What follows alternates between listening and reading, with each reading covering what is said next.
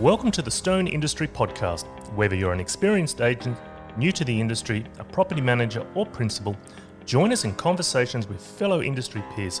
Stone Industry Conversations will bring you content to inspire and inform you on your journey in real estate. Good morning, all. Welcome to the Stone Industry Podcast. My name is Peter Mumford from Stone Real Estate. Today we have Luke Cameron, who is Head of Growth for Stone having an interview with Mark Sinclair. Mark Sinclair is the Director of Real Estimations. Mark is the founder and managing director of Real Estimations. Mark is regarded as one of Australia's leading and foremost strategists in the field of real estate agency business management. So today, Mark and Luke will be discussing how to maximize the value of your business and what acquisition strategy to look at. And hope you enjoyed the podcast and welcome to the Industry Podcast. Good morning, Mark, and uh, thank you for joining us today. Um, Hi, Luke. It's important uh, for everyone to understand your model, and based on our conversations, um, I understand you offer really strong support for businesses in aiding them maximise their value at succession. Would you mind just sharing for the listeners more about your approach? Absolutely, Luke. The um, I, I, we do a lot of work internally inside businesses and trying to understand what business owners are wishing to achieve over a, a one, two, three, and up to five year period. Most people come to us, some people come to us when it's um, towards the end and they've made the decision to sell, but we've seen a big swing towards a lot more people understanding and having the benefits of doing strategic planning on a regular basis with an external consultant obviously the benefit of, of what we do, we're independent of everybody uh, inside franchise groups and we offer that independency whereby we work with a lot of the franchise groups like yourselves um, and identify those owners that have wished to take a longer term approach to their business planning.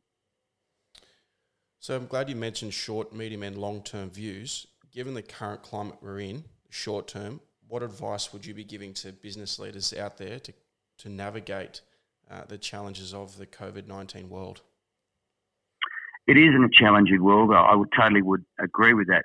It's interesting that every some side of the equation there's a degree of panic. We don't see the panic. We have actually been approached by quite steady numbers of people who are looking at wanting to have their business reviewed at the moment. So they are in a position to potentially buy a business to shore up cash flow. That's really the biggest thing. We're seeing people going, what can we do inside our existing business? What are the things that we can potentially move around, adjust, and ultimately have our business positioned to take uh, the opportunity to buy a competitor? We're getting a few people where we're suggesting everything from merge opportunities. The starting point with all of this, of course, is understanding what their businesses look like right now. Uh, and typically we would undertake either a valuation and or an equity check to understand what their financial position is like.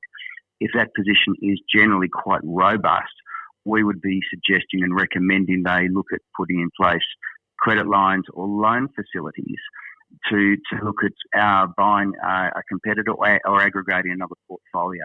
And that's probably the biggest thing we're starting to see right now is our stronger clients are approaching us to look at those opportunities to buy rent rolls for aggregation, and that would be our strongest uh, suggestion to everybody listening right now. That is certainly uh, consistent with a lot of our internal messaging to our partners. Uh, we can offset any downgrade in volumes from the market with some really clever acquisitions or mergers. Um, so I'm yes, glad you've, I'm glad absolutely. you that. Um, you also mentioned that um, ensuring that the, the businesses have a clear idea of their equity position what are banks looking for, and how can businesses best present their business case to a bank to capitalise on any acquisition potential? Uh, the banks are continuing to support the industry strongly, and they will continue to do that, contrary to some uh, commentaries that we've heard and read around the marketplace. So that's the first thing. When you're going to the banks now, the banks are wanting to see more than just your rent roll. They want to see a cash flow projection of what your business looks like over the next six to 12 months in the, uh, in the coronavirus world we live in. They want to look at your balance sheet. They want to look at your ATO portal. All of those things, if all of those things are lined up and look good, you can approach your bank and say, we are wishing to put in place a facility to buy a, a, rent roll in our area. There's people wanting to sell or people wanting to merge.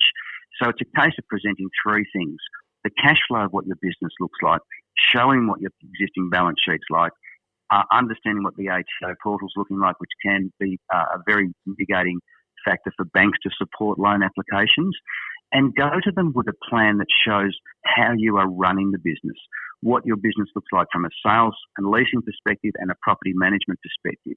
If you've got a set of accounts where the business looks like and is structured that way, the banks are going to be far more supportive and, and to and encourage you to actually get out there. We um, we've got a couple of clients right now where the banks have actually done their reviews of our clients' books, and the banks are fully supportive of putting in place those opportunities. I think the banks are going to look at some possibly tighter loan covenants moving forward. But if it's a strategic acquisition, then I don't see that being problematic for the borrowers. Yeah, I think that's a really powerful point, and uh, I guess in essence, we want to be making the decision easier for the bank. Um, so I'm glad you've you've shared those points. Uh, for those that are committed to wanting to acquire rent rolls, what goes into a quality rent roll? What should business leaders be looking out for? People get very, very wound up with just looking at the management revenue. Management revenue or management fees is really important, really important, but there's a whole series of aligned parts inside a portfolio leaders should be looking at. They must, must look at that ancillary revenue. What are the, what are what revenues being achieved? The leasing fees, uh, lease renewal fees, inspection fees, etc., etc. And need to see how well the portfolio is being. Uh, firstly, that can be seen very quickly, should I say, from typically uh, the trust accounting packages that people use, whether it be console, uh, commercial for MRI, or Cirrus 8. Residentially, of course, we're using Property Tree, Property Me, etc., etc. Each of these packages um, produce great reports, and you can analyse quite quickly what's going on inside the business. Look at the arrears, the historical arrears that people are looking at. Is the business well managed? If it's if arrears are low and vacancies are low, then you're seeing a portfolio that is well managed. Conversely, if you see high numbers of arrears, high numbers of outstanding maintenance orders, that to us would be a flag and for any buyer because that would deem that the rent roll is being managed under a stressful situation. Look for a portfolio that is close, geographically close to where your business is currently located. Look and see if, if you buy a rent roll and merge and merge that into your business. What does it look like operationally from a staffing cost? Do you have to employ um, more property managers and support personnel, or by taking smaller pieces of the pie, can you buy a rent roll without that additional labour cost? That's the real opportunity. If you can buy that and not have to have that additional uh, employment um, expense, then that typically should go straight to your bottom line. So short term, the objectives are, financially motivated. Long term, the success with these deals come down to the cultural alignment between the existing business uh, and and the, the, staff that are coming across with that deal. From a cultural yep. alignment point of view, what should businesses be looking out for in merging uh, two different teams together? Cultural alignment is probably the biggest thing to ensure the integration of uh, businesses. That's not going to happen quickly. The best, best, best, best way to get that to happen is spend the time and get to know the people inside the businesses that are merging, the key stakeholders, the leaders, the senior PM teams. There's got to be not just great dialogue, there needs to be sessions that involve planning and whiteboarding so that people can see what this integration is like. Who's going to be who in the zoo? What are their roles? if all of that work is done beforehand, then once the businesses are merged, it will work. If you try and do it afterwards and go into it with the vision of effectively you're all holding hands and singing kumbaya, it's a recipe for disaster.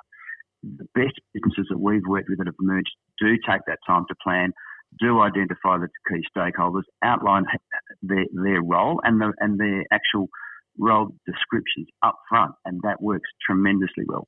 Have an open line of management communication um, that is also very much aligned. I do think that um, if you're merging two rent rolls and it's not two businesses, as long as the seller and the buyer are on the same page and are sharing the same story, the integration is good. And if you look at statistically, when we analyse our portfolios that we've worked with over, we do this every six months the people that have done this integration well have the highest conversion of management authorities and the least slippage. Very good.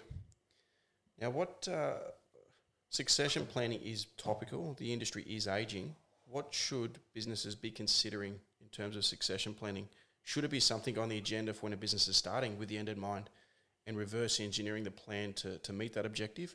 Or is it something you look at towards the end of your, your business's life cycle?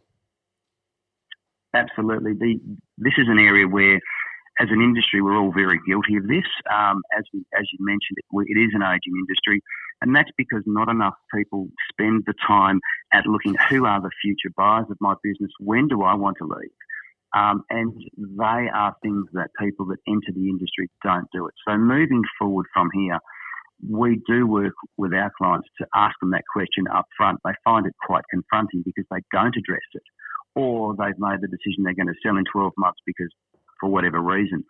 If people are entering the industry now or, or have a business now and they're wishing to exit in five, seven, or 10 years' time, the best thing that those sellers or owners can currently do is identify key people inside their business that they believe will be the future stakeholders and equity buyers.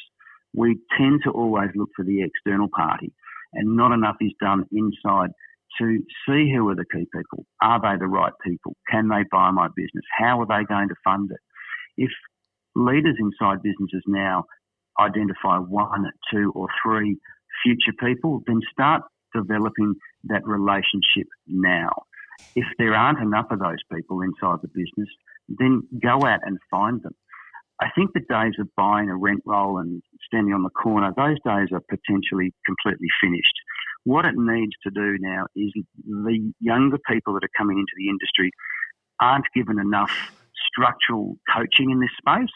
And I know many that are begging to have that coaching. So if you do have a good business and you do want to exit, find them now, work with them now, and talk to them about their future, whether it's a buy in or whether it's earning on equity.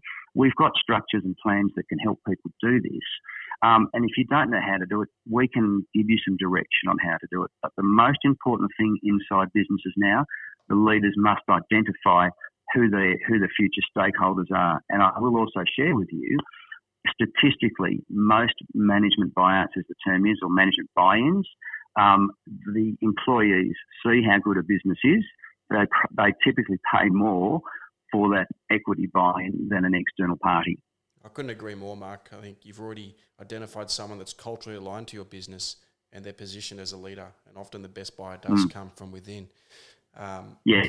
Where, where do you see the biggest challenges facing the industry coming out of the COVID 19 period?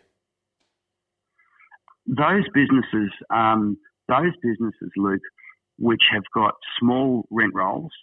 Anything, uh, depending on which part of the country that you're in, uh, scale is going to be critical for cash flow because this period with COVID 19 is going to see the strong from the weak in regards to um, recurring revenue from property management. So, those businesses pre COVID 19 that were tracking very well and their fixed, all their fixed costs and a portion of their variable expenses they're going to be the ones that survive. The businesses that are going to be forced to sell or wish to sell, um, in most cases, will have reasonably high overheads. They'll have a rent roll that's going to be under 200 managements, and they're going to uh, obviously find this period seriously bumpy. So we see post uh, COVID 19, there'll be a lot more businesses that will be aggregating rent rolls. They will scale will reach new levels um, people will be going, well, the minimum amount of properties for long-term survival for cash flow is going to be somewhere between 350 to 500 managements. Now, people laugh when we say that. And uh, we, we see that's the serious number because in every portfolio, you've got natural churn in over a year, people moving back in, people selling. So if you've got an, an, an organic 5% churn, then you need to keep that growing as your business, as your portfolio grows. So we see lower numbers of businesses, uh, we see more people merging, so numbers of practicing agencies, should I say, we think will contract.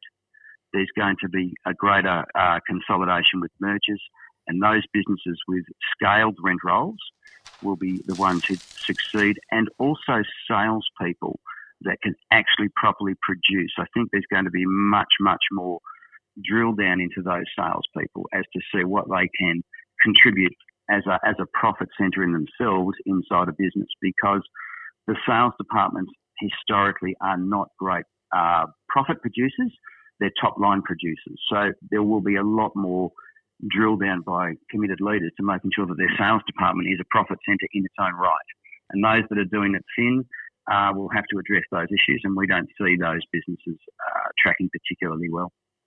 So, Mark, for those businesses that perhaps haven't um, put the measures in place to ensure that their fixed cost coverage is is adequate during this period, is there anything that businesses is it too late? Can businesses adapt and grow? Um, what, what, what suggestions would you have for those businesses that are uh, feeling the pinch at the moment?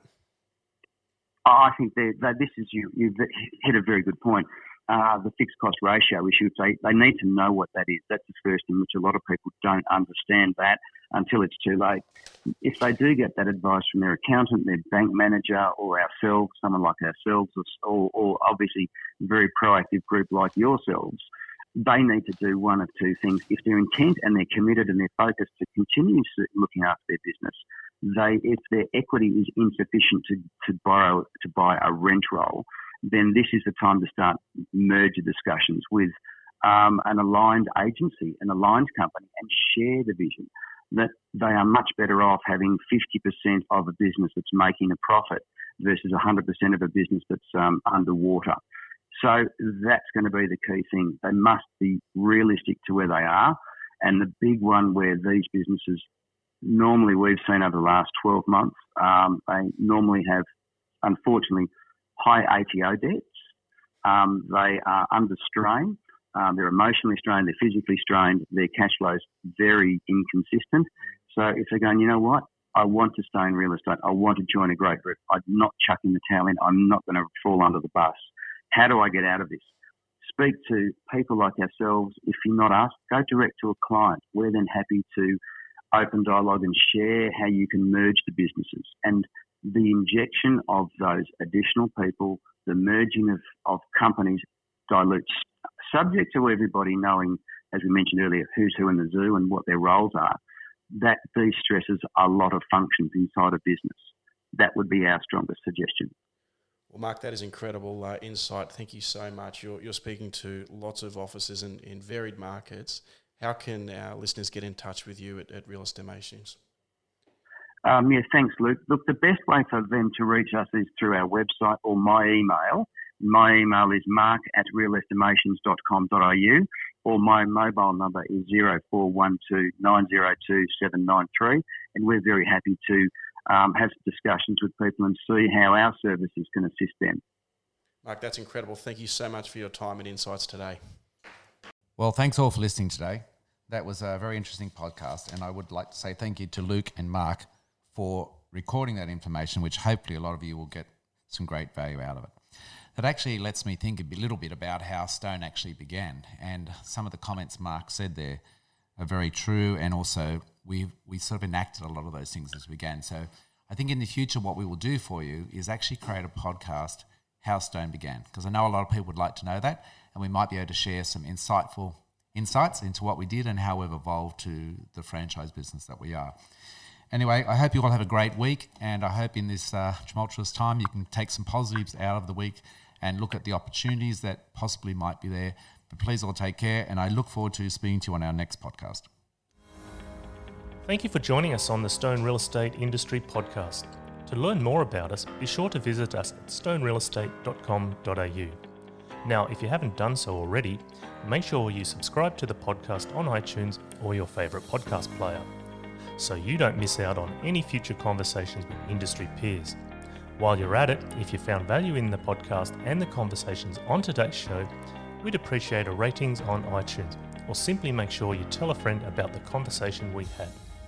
Be sure to join us on our next episode with more information to inform and inspire you. Bye for now.